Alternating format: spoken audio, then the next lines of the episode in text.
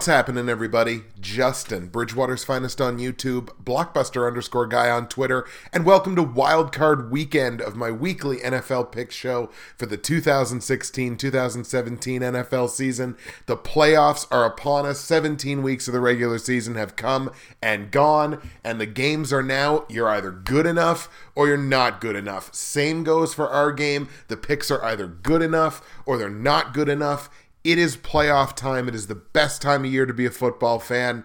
Let's do this. Boy, did we ever end the regular season on a high note, folks. Week 17, 14 and 2 straight up. Arguably one of my best straight up weeks that I have ever had. 14 and 2 straight up. The playoffs played out pretty well exactly the way that I thought they would, except, of course, for the Washington Redskins because they're garbage. 14 and 2 straight up. That had me ending the season straight up 163, 91, and 2. That is one of my best regular seasons since I've started doing this, and I'm really excited about it.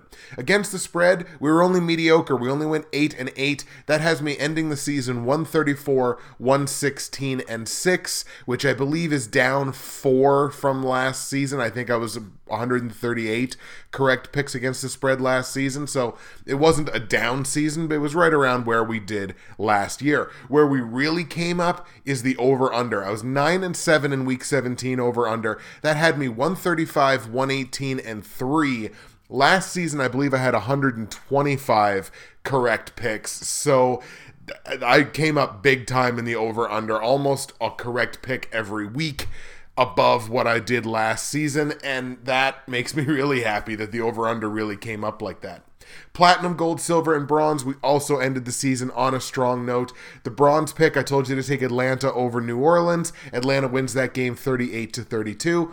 It wasn't against the spread loss because I told you to go Atlanta minus six and a half. They only won the game by six, so technically, unfortunately, that's a loss. But I did get the over under. Actually, the only over under in the platinum, gold, silver, and bronze I actually got this week was in Atlanta, New Orleans. Told you to go over 56. They hit 70 points, so that was an over under win there. Silver pick, as I mentioned, was a straight up loss because the Washington Redskins played like they had nothing to play for when they had everything to play for. They lost that game 19 to 10 to the New York Giants on a ridiculous end of the game lateral uh, fumble recovery touchdown by the Giants. So they lose that game 19 to 10. It wasn't against the spread win because I told you to go Giants plus eight because there's no way the Giants should have been eight point underdogs in this game, even with Washington having everything to play for. So we won that against the spread, Giants plus eight.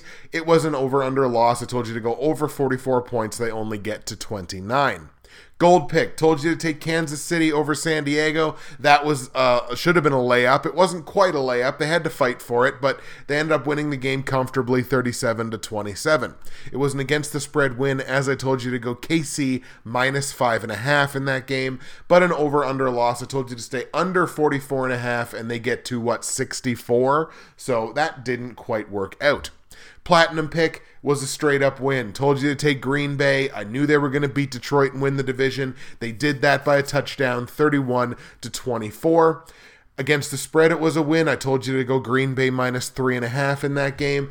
Over under, I lost it on the last second. Hail Mary basically touchdown by the Lions to bring it within seven points. I told you to stay under 49 points. It gets to 55 because of that touchdown. So almost had that one. So we end the season three and one straight up. Three and one against the spread, but only one and three on the over under in the platinum, gold, silver, and bronze. And here's how those picks ended the season. The bronze pick, I ended up 10 and 7 straight up. Was better than where we were sitting a few weeks ago, I believe at 7 and 7, so I was at a 3-game win streak there to end the season. Only 7 9 and 1 against the spread and 9 and 8 on the over under. Silver pick 13 and 4 straight up. That's excellent. 11 and 6 against the spread. That was actually my best against the spread mark in any of these picks was in the silver picks and 9 and 8 on the over under as well. Gold pick 15 and 2 straight up, which is right where you want to be. 10 and 7 against the spread, and my best over under mark of any of the picks, the gold pick was 10 and 7 on the over under. And the platinum pick, also 15 and 2 straight up, also right where you want to be. 10 6 and 1 against the spread, we'll take that, but only 8 and 9 on the over under, so should have been a little bit better on the over under with the platinum pick. In total, the platinum, gold, silver, and bronze picks 53 and 15 straight up. That's a great season mark across 17 weeks. 53 and 15 straight up, 38, 28, and 2 against the spread. We'll take that. Only 36 and 32 over under, but that is on the happy side of par. So we'll definitely take that on the over under. That's how the platinum, gold, silver, and bronze picks wound up on the season.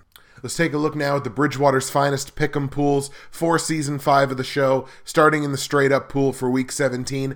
It looks like In a Minute Man has left us. So, with In a Minute Man dropping out, I have moved back into first place. I'm still in first place, which technically, I guess, makes me the quote unquote regular season champion of the straight up pool. 1,444 confidence points. That is in first place. I lead second place, however, by only four points. And that's Gilius Thunderhead. It's just like when you kill a Sith or a Jedi in the Star Wars universe, there's always someone else to replace them. So, I only lead Gilius Thunderhead by four points. This league is far from over. In week 17, I did bring in 119 out of 136 possible confidence points with my 14 and 2 straight up record. That is a clip of 88%, and we always love to see that. Shout out to our Week 17 winner, Eagle Eagleman123, and I think that might be the first time I'm calling that name this season. Eagle Eagleman123 went 13 and 3 on their picks in Week 17, but managed the confidence points just a little bit better than I did in my two losses. They got 124 out of 136 possible confidence points. That's a clip of 91%, good enough to win the final week of the regular season, so shout out to Eagleman123 for winning week 17. In the against the spread pool, I'm sitting all alone in second place right now with 132 correct against the spread picks based on Yahoo's lines. That has me in second place. I trail first place by three full picks, which is a larger margin than it sounds. I only lead third place by two, so it is still relatively close here heading into the playoffs. In week 17, I brought in 8 of the 16 picks correctly, 50% obviously. Shout out to our week 17 winner. It's Gundy. I've called their name a few times this season. Gundy in week 17 had 10 of the 16 games picked correctly against the spread. That is good enough to win week 17. Congratulations to Gundy. And congratulations to Brady's back, Holly Gordon, for leading the against the spread pool, being the regular season champion in the against the spread pool with 135 correct against the spread picks, three better than me based on Yahoo's lines. So shout out to Gundy for winning week 17 and to Holly Gordon, Brady's back for being the regular season champion of the against the spread pool. A reminder to everyone that's in these pools, it continues throughout the playoffs. Don't stop your picks now. Get those picks in before Saturday. And I'll take this opportunity, as I do every single week, to remind you that if you are watching the episode, listening to the episode on YouTube, you can go down to the description of the video file. You're going to find all my results from week 17, all my straight up against the spread and over under plays for wildcard weekend. You're going to find information on joining the Bridgewater's Finest Pick'em pools for season five of the show. There is still enough time, obviously, to get in there, win a week. It's difficult to win a week come playoff time, but it can definitely be done. Get yourself shouted out on the show. You're going to find information on joining the NFL YouTube Prognosticators Facebook page, which is still humming, still going along real strong, especially now in playoff time. And you're going to find links to other high quality NFL YouTube prognosticators who get out there and do this every single week. If you're listening to the episode on SoundCloud, search NFL YouTube Prognosticators on Facebook. You're going to be able to find the group. Get yourself joined up. It's a lot of fun. We love talking football. We love talking smack. It seems like there's at least one representative from most of the playoff teams in the group. So we love that. And get yourself in there, join in on the fun.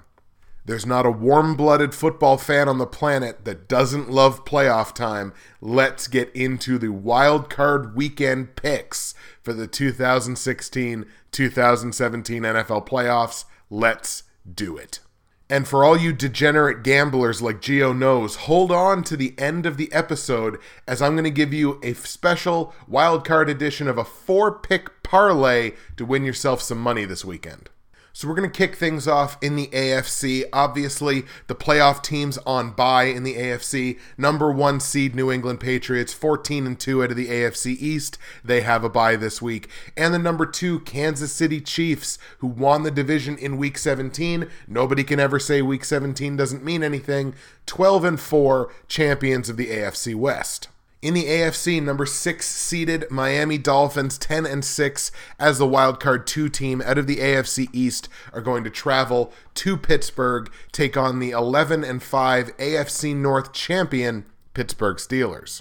On the offensive side of the ball, this is a huge advantage for the Pittsburgh Steelers. In general, on offense, Pittsburgh, the number seven overall offense in football this season, over 370 yards per game. Miami only number 24. They barely put up 330 on average on the season. A big difference there on offense. Pittsburgh, one of the top five passing offenses in football this season, over 260 yards per game put up through the air. Miami, as a reflection of their their game basically this season. Number 26 and most of that was with their top quarterback this season. They struggled to put up yardage through the air all season. Only 218.8 yards per game put up in the pass game. The one area where Miami does have a strength over Pittsburgh surprisingly on average is the run game, and that's just a testament to how much Jay Ajayi really blew up this season.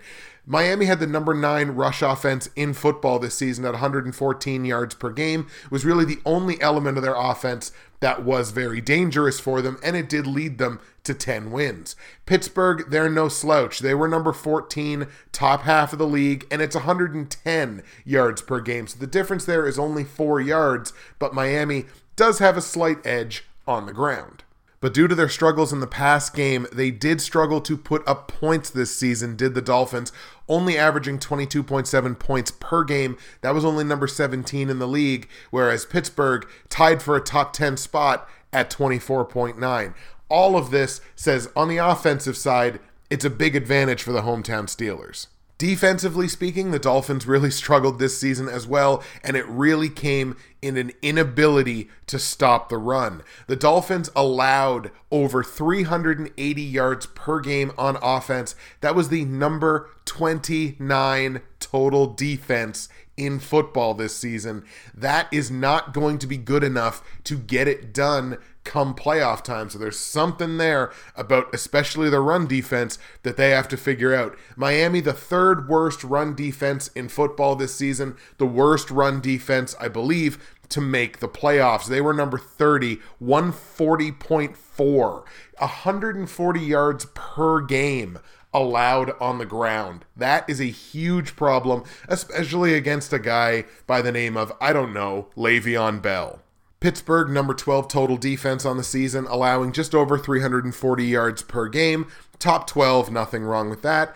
The secondaries, Miami was actually just the tiniest little bit better in the secondary than was Pittsburgh this season. Pittsburgh showed some weakness in their secondary, which I think has been a trend for them over the last couple of seasons. Just weaknesses where you wouldn't sort of expect them to be on certain plays. Miami allowed 242.2 yards through the air. Pittsburgh allowed 242.6. So the secondaries are basically the same. Miami's was just that little tiny bit better, number 15 over Pittsburgh's number 16. But the run defenses are really, I think, where the difference in this game is going to be I expect there to be a lot of running on both sides in this game. Pittsburgh was the number 13 run defense, allowed 100 yards even per game on the ground this season. Miami, we just talked about them, number 30 overall in the NFL in terms of run defense. But for the Steelers, despite not being top 10 in any of those yardage categories, they were top 10 in terms of scoring defense, in terms of points allowed. They only allowed 20.4 points per game. That was number 10. So their defense slightly more bend but don't break than was Miami's. Miami allowing 23.8 points per game. That's number 18 in the league. And I guess when you're giving up the third most yards on the ground, number 18, probably not too bad. But I think, and I've talked about it all season, situationally speaking, this is probably the worst possible matchup for Miami in the wild card round. I think, aside from New England, Miami would rather play any other AFC playoff team that includes Kansas City than play Pittsburgh.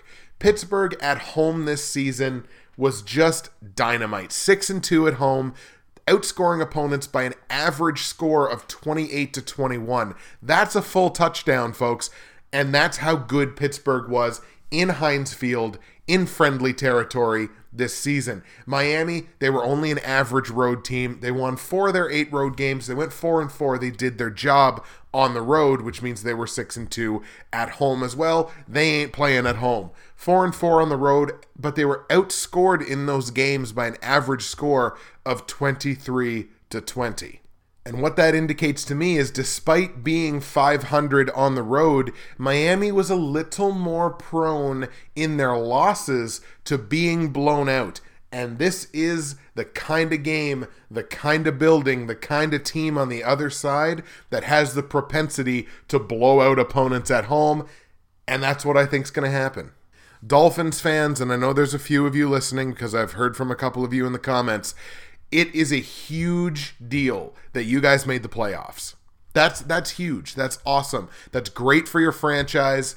It's great for another team in the AFC East to have shown strength this season where others just plain didn't. It's nice. It's great. Unfortunately for you, I think your playoff run ends here. I'm going to go with the Pittsburgh Steelers at home in a good situation to beat the Miami Dolphins. On the line, Steelers are favored by 10 points. It seems like a huge line to me, especially in a playoff game. Maybe almost a little insulting to the Miami Dolphins, but the Dolphins can't stop the run. They cannot stop the run. And when you have Le'Veon freaking Bell on the other side, if you can't stop the run, you're probably going to get blown out. And then even if you can stuff eight guys in the box, hold Le'Veon Bell to some human numbers, you still got Ben Roethlisberger back there. Look, I know these two teams played earlier this season. I know Miami won that game. That game was in Miami, and Ben Roethlisberger was pretty darn limited for the second half of that game. So I know you won that game. I think it was what 30 to 15. That was a huge win for you to beat a quality opponent, a playoff opponent in the Pittsburgh Steelers. The Steelers were not the Steelers, really. They were playing on the road, and their quarterback was limited for the second half of that game. You're probably not going to have the quarterback being limited in the second half of the game situation here, and you're definitely not playing the game at home. I'm going to go Pittsburgh minus 10 because I honestly think this game is not going to be overly close. Total in this game is 47 points. I'm going to tell you to stay under on it because we also have the situation where we don't know what we're going to get out of Miami's quarterback play. If you get all right quarterback play, maybe this total goes over, but I'm going to play it safe. I'm going to tell you to stay under 47 points. Let's go Pittsburgh 28, Miami 17. That's how I think it's going to finish. That's 45 points. I like Pittsburgh to win straight up. I like the Steelers minus 10 on the line. I like under 47 points in Pittsburgh, Miami. The other AFC playoff matchup sees the Oakland Raiders 12 and 4 within a hair of winning the AFC West. They lose it in the last week of the regular season. They lose their starting quarterback Derek Carr a week beforehand. It's a bad situation right now for the Oakland Raiders. They did finish the season 12 and 4 as the wild card number 1 team out of the AFC West. They are going to travel to Houston, 9 and 7 champions of a weak AFC South. This is the game to if you're going to skip a game this week, you might want to skip this one. You talk about these offensive numbers for the Oakland Raiders, you have to of course keep in mind 16 weeks of these or 15 and a half weeks or whatever is with Derek Carr. So they ain't got Derek Carr back there. So take these numbers with a grain of salt, especially in the pass game. On offense, it's a definite edge to the Oakland Raiders in general in terms of results on the season on offense. Oakland averaged 373.3 yards per game. That's number six in the NFL. And surprisingly, it wasn't all coming from the pass game. This is a team that knows how to run the football. Houston, on the other hand, the number 29 total offense in football this season, only 314.7. That is due in no small part to an absolutely anemic pass game, thanks, of course, to Brock Osweiler, the $72 million chump, basically.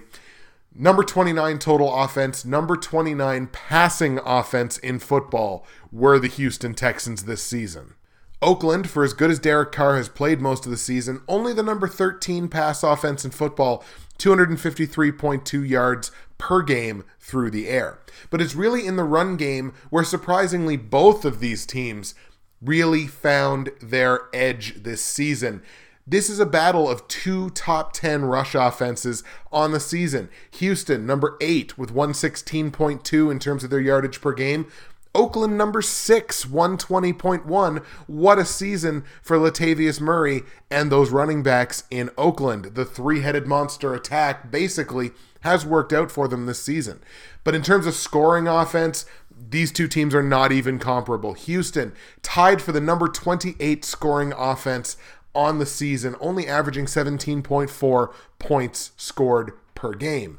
Oakland, on the other hand, top 10. They were number seven, scoring exactly 26 points per game. Once again, of course, you have to take into account most of that was with Derek Carr. On the defensive side of the ball, I've been saying all season the Oakland Raiders are not a Super Bowl contending defense. The Houston Texans are a Super Bowl contending defense. No question about it. Houston, the number one overall defense in football this season, and that's without JJ Watt for most of the season. That is damn impressive. Houston only allowed 301.3 yards per game. That's pretty darn spectacular, number one total. Houston, on the other side, 375.1. These two defenses are not comparable, really, in any way, aside from Khalil Mack, really the one true playmaker on the Oakland defensive side. Houston boasted the number two secondary in football this season, only behind, I believe it was Denver, 201.6 yards allowed per game through the air. Oakland, by comparison, number 24, 257.5. Oakland really struggled to stop the pass this season. They struggled to stop the run. They struggled to stop everything. But I don't really think the pass game is going to play a huge role in this game, to be perfectly honest. I believe the $72 million man is starting for Houston, and Oakland, I believe, is going with Cook, their rookie, over McGloin, who may still not be capable of playing. We don't really know, or I don't really know, anyways, the extent of that shoulder injury. So it's going to be Cook versus Osweiler. Osweiler obviously has the experience edge in the quarterback matchup. I don't necessarily know that he's the better quarterback. I liked a lot of the tools that I saw out of Cook in his limited action in week 17. Now, yes, he had that fumble. I believe he threw an interception, but he did show some tools. And with that extra week with the offense, I think he'll only be better. Houston was by no means an impregnable run defense this season. They were top 12 in the NFL, nothing wrong with that. 99.7 yards allowed per game on the ground. Oakland giving up over a buck 17. They were number 23 overall in the league, and that's going to be a problem in a game that I think is going to be very, very, very run heavy. I think Houston's going to be able to find more in the run game than will Oakland. In terms of scoring defense, despite having the number one total defense in football, Houston was only number 11 in terms of points allowed, 20.5 points allowed per game. Oakland, by comparison, only number 20 in that same category, 24.1 points allowed per game. Everyone knows how good Oakland was on the road this season. That record really good at 6 and 2. However, what's important to note is the scores in those games. Despite being 6 and 2 on the road, Oakland only outscored their opponents on average by a single point. It was 23 to 22. So they were 6 and 2 Absolutely not going to take that away from them. They knew how to win on the road. Or, I suppose I should say, Derek Carr knew how to win on the road. Derek Carr ain't in there, and the rest of the team wasn't particularly holding up their end of the bargain in a lot of those wins. You can tell that by the average score 23 to 22. Houston, on the other hand, an incredibly good home team this season. Seven of their nine victories came in Houston. They were seven and one, outscoring opponents by an average of a field goal 20 to 17. This is hands down the hardest game of the week to pick. It could really go either way. I think Houston is in a better position based on the game being at home, and really there not being a ton of difference in the quarterback play between starter and second string. So, really, whether it's Brock Osweiler or whether it's Tom Savage, it's really not that much of a difference for the Houston Texans because neither quarterback has particularly put up great numbers. So, based on that, I have to take Houston because the drop off from Derek Carr to any other quarterback that the Oakland Raiders has is a significant drop off. And I think Oakland's still trying to find their legs there. Maybe if this was week 14 and you had a couple of weeks before heading into the playoffs, Oakland probably wins this game. They're not going to have that luxury, and I don't think they're going to win the football game. I'm going to go with the hometown Houston Texans. But as a reflection of how confident I am in that pick, I'm going to go Oakland plus three and a half on the spread simply because it's more than a field goal. I think this is going to be, by and large, a field goal type of game. So to take one team, Houston, by over a field goal, I'm not going to do that. I'm going to hedge my bets on the spread and go Oakland plus three and a half. Even if you like Houston to win the game, I think the game's going to end up close. How close? Well, the total in this one's 36 and a half points. That's a very low total. It's by a large margin the lowest total we're going to look at this week. I actually think it is going to go over. It's not going to sail over by any means, but I think it's going to go over because I think these running backs are going to find the end zone probably once each in this game, those being Lamar Miller if he plays and Latavius Murray.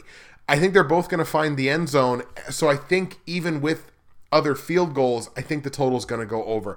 Let's go 21 to 20 for Houston. That's 41 points, so it's over your 36 and a half. I like Houston straight up. I like Oakland plus three and a half against the spread in a game that goes over 36 and a half points between Houston and Oakland. All right, folks, let's move to the NFC now. Of course, your byes in the NFC this week. Dallas as the number one seed, 13 and 3, champions of the NFC East, home field advantage throughout the NFC playoffs. The Atlanta Falcons, the number two seed, they also have a bye this week, 11 and 5, champions of the NFC South, outlasting the Tampa Bay Bucks. So we're going to start with the number six seed, the Detroit Lions, who heading into their game in week 17 didn't know whether or not they were going to be in the playoff picture. With the way that it uh, played out with the Washington Redskins, that game in week 17 became a matchup of two playoff teams in Green Bay and Detroit. Detroit losing that game against Green Bay in their home field. That means they have to go to Seattle. Woof. Detroit 9 and 7, the wild card number 2 team out of the NFC North, traveling to Seattle to take on the 10-5 and 1 NFC West champion Seattle Seahawks in Seattle. The offensive edge, got to give it to the Seattle Seahawks. Number 12 overall on the season in terms of total offense, just over 357 yards per game for the Seahawks. For Detroit, they did somewhat struggle on offense this season, only the number 21 total offense, 338.8 yards per game. In terms of the passing offenses, however, these two teams incredibly similar. 257.8 for Seattle, 256.9 for Detroit. They were the number 10 and 11 passing offenses in football this season. Kudos to Russell Wilson and Matt Stafford. In terms of the run game, neither one of these two teams had a particularly good run game this season. So I would expect there's going to be a lot of passing in this football game. Seattle, number 25 overall, they only put up 99.4 yards in total per game on the ground. Detroit couldn't find a run game all season. Their running backs are basically just wide receivers. So, number 30 run offense in football this season, 81.9 yards per game on the ground. Not a good running season for Detroit. But in terms of scoring offense, which is really what matters, how many points are you putting on the board?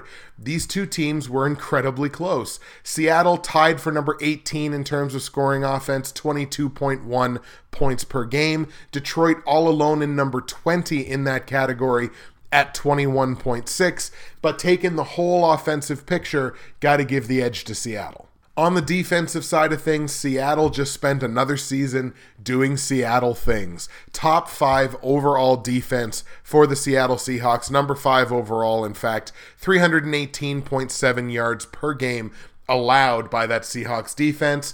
Detroit, they weren't great, but they weren't bad by any means. 354.8 has them at number 18 overall in the NFL.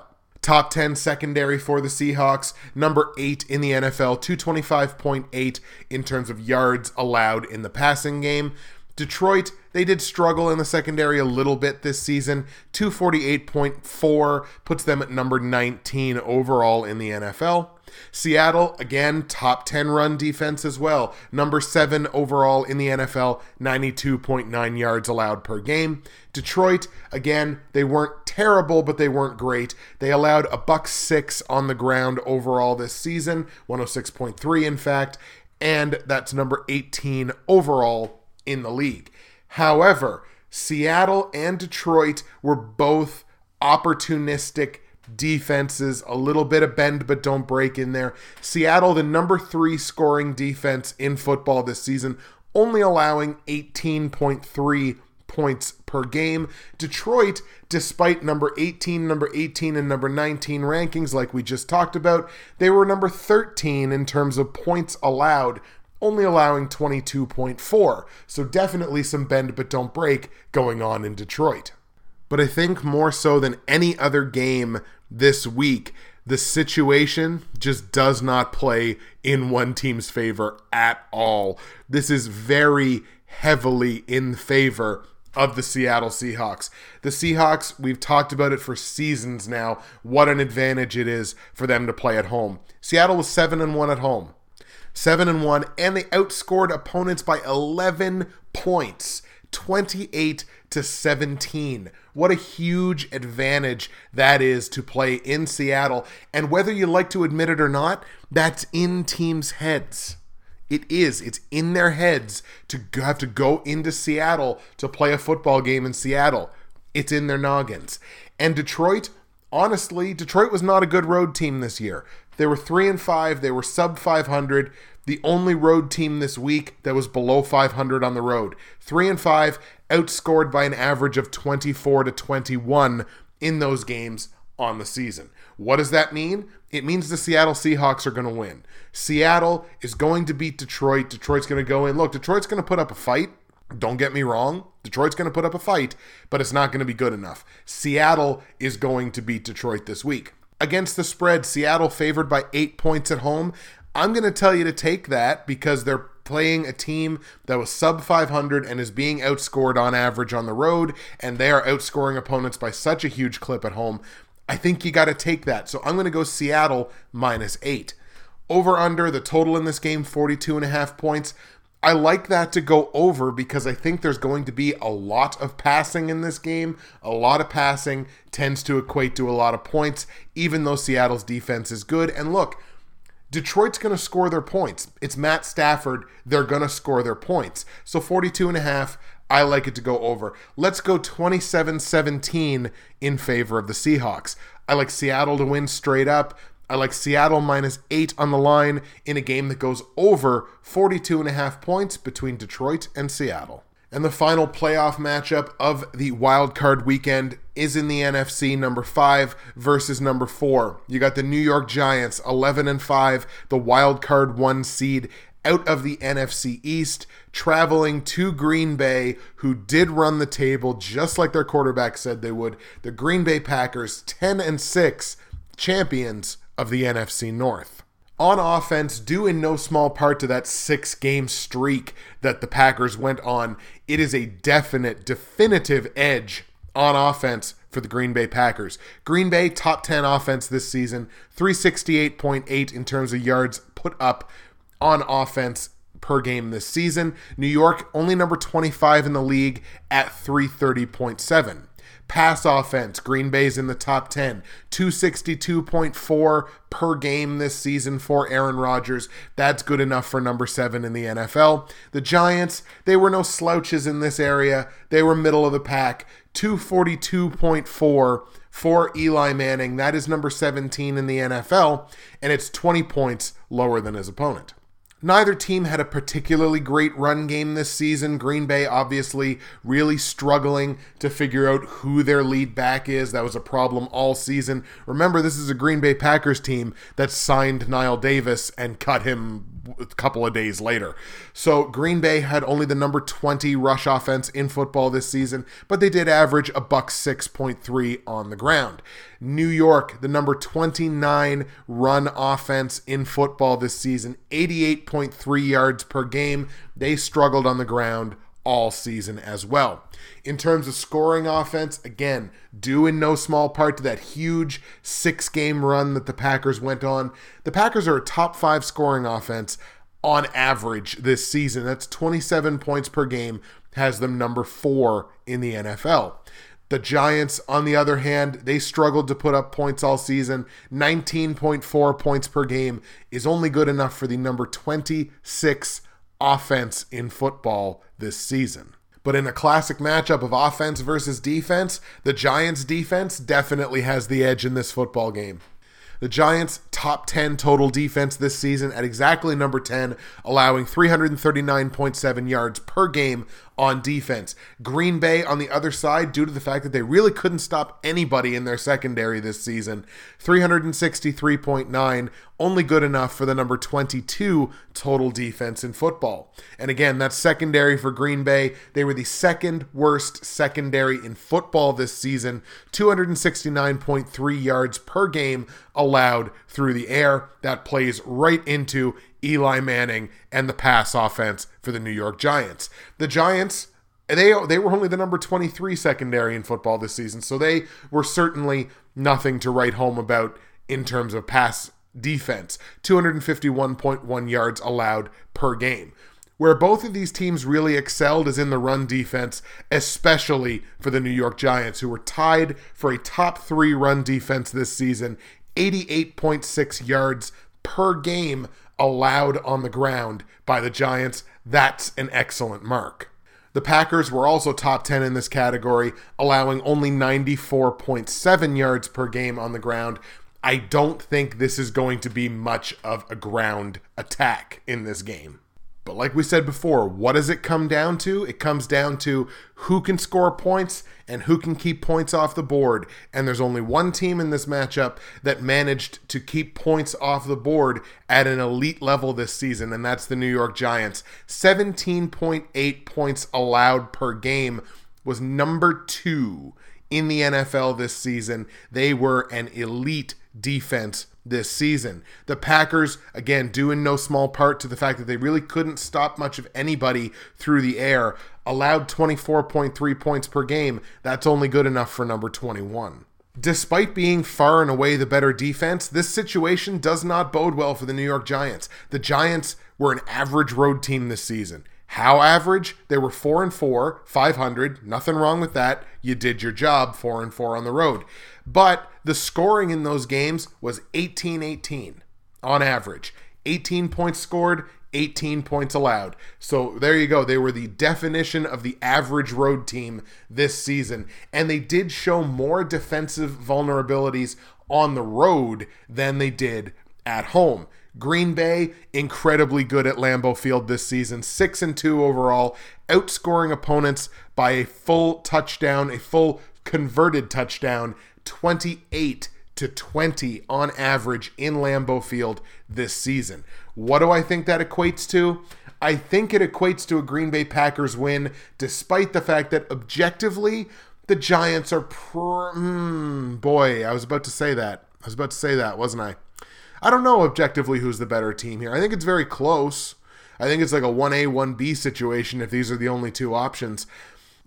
The Giants might objectively be a more complete football team, especially on the defensive side of the football. But I just I you can't I can't go against Green Bay in Green Bay, so I've got to go with the Packers. However, on the spread, Packers are favored by four and a half points at home. I can't do that. I gotta go New York Giants plus four and a half because the Giants could win this game. They could absolutely win this game. I just don't think they will, but they absolutely could. Total in this football game is 44 and a half points. I like it to go over because I think, again, it's going to be a lot of passing, sort of the same in Seattle, Detroit. I like it to go over 44 and a half. Let's go 27 23 for Green Bay. I like the Packers to win straight up. I like the Giants to cover plus four and a half in a game that goes over 44 and a half points between Green Bay and the New York Giants. There we go, folks. There are your picks. I'm going to go over them here with you just one more time in case you showed up late. In Pittsburgh, Miami, I like Pittsburgh to win the game at home. I like Pittsburgh to cover minus 10 against the spread. And I like the game to stay under 47 points, 28 to 17. In Oakland, at Houston. I like Houston to win the game at home, but I like Oakland to cover plus three and a half on the spread in a game that goes over 36 and a half points. I like it 21 to 20. In Seattle, Detroit, I like Seattle to win that football game. I think Seattle's going to cover the minus eight points on the spread in a game that goes over 42 and a half points. We're going to go 27 to 17 for the Seahawks. And in Green Bay, New York, I like Green Bay to win the football game straight up, but I like the Giants to cover plus four and a half points in a game that goes over 44 and a half, 27 to 23 for the Green Bay Packers. So, like I mentioned to you earlier, here's a little four pick parlay for you gambling degenerates out there. This is the parlay, this is a parlay that I will be playing this week. Little four game, we got four games on the slate. Why not do a four game parlay? So, we're going to play the totals in Pittsburgh, Miami, and Seattle, Detroit. We're going to stay under 47 points in Pittsburgh, Miami, and we're going to go over 42 and a half points in Seattle and Detroit. In the Oakland game, I'm going to tell you to take the spread there. Oakland plus three and a half. Oakland could win that game straight up. I don't expect it to be a non competitive game. I expect this to come down to the last couple of plays. So let's go Oakland plus three and a half and let's take Green Bay on the money line to beat the New York Giants. A $25 bet's going to get you $260 plus, and who doesn't love 10 timesing their money? If you want to play this parlay with me, good luck to you and good luck to me. I think that's how it's going to go down. Nothing from SoundCloud this week, so we're going to go back to YouTube for the comment of the week. The comment of the week from the week 17 video is going to go to my man Sean Cote.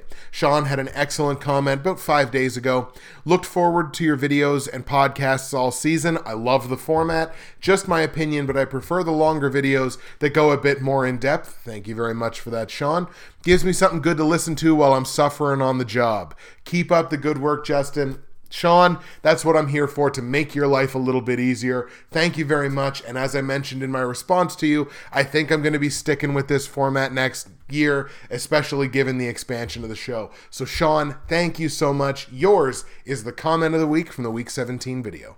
All right, folks, that is going to do it for Wild Card Weekend. We got our games coming up Saturday and Sunday. I can't wait for them. Again, just another reminder if you're in the pick'em pools, the pick'em pools are continuing throughout the playoffs. Do not forget to get your picks in. Good luck on that parlay if you choose to play it with me. Thank you very much for the support. I love you guys for listening to this. Honestly, for talking for about an hour every week about the NFL and to see the show expand the way that it has this season, viewership to at least double. It's it's it's just fantastic. I got a ton of new subscribers this season.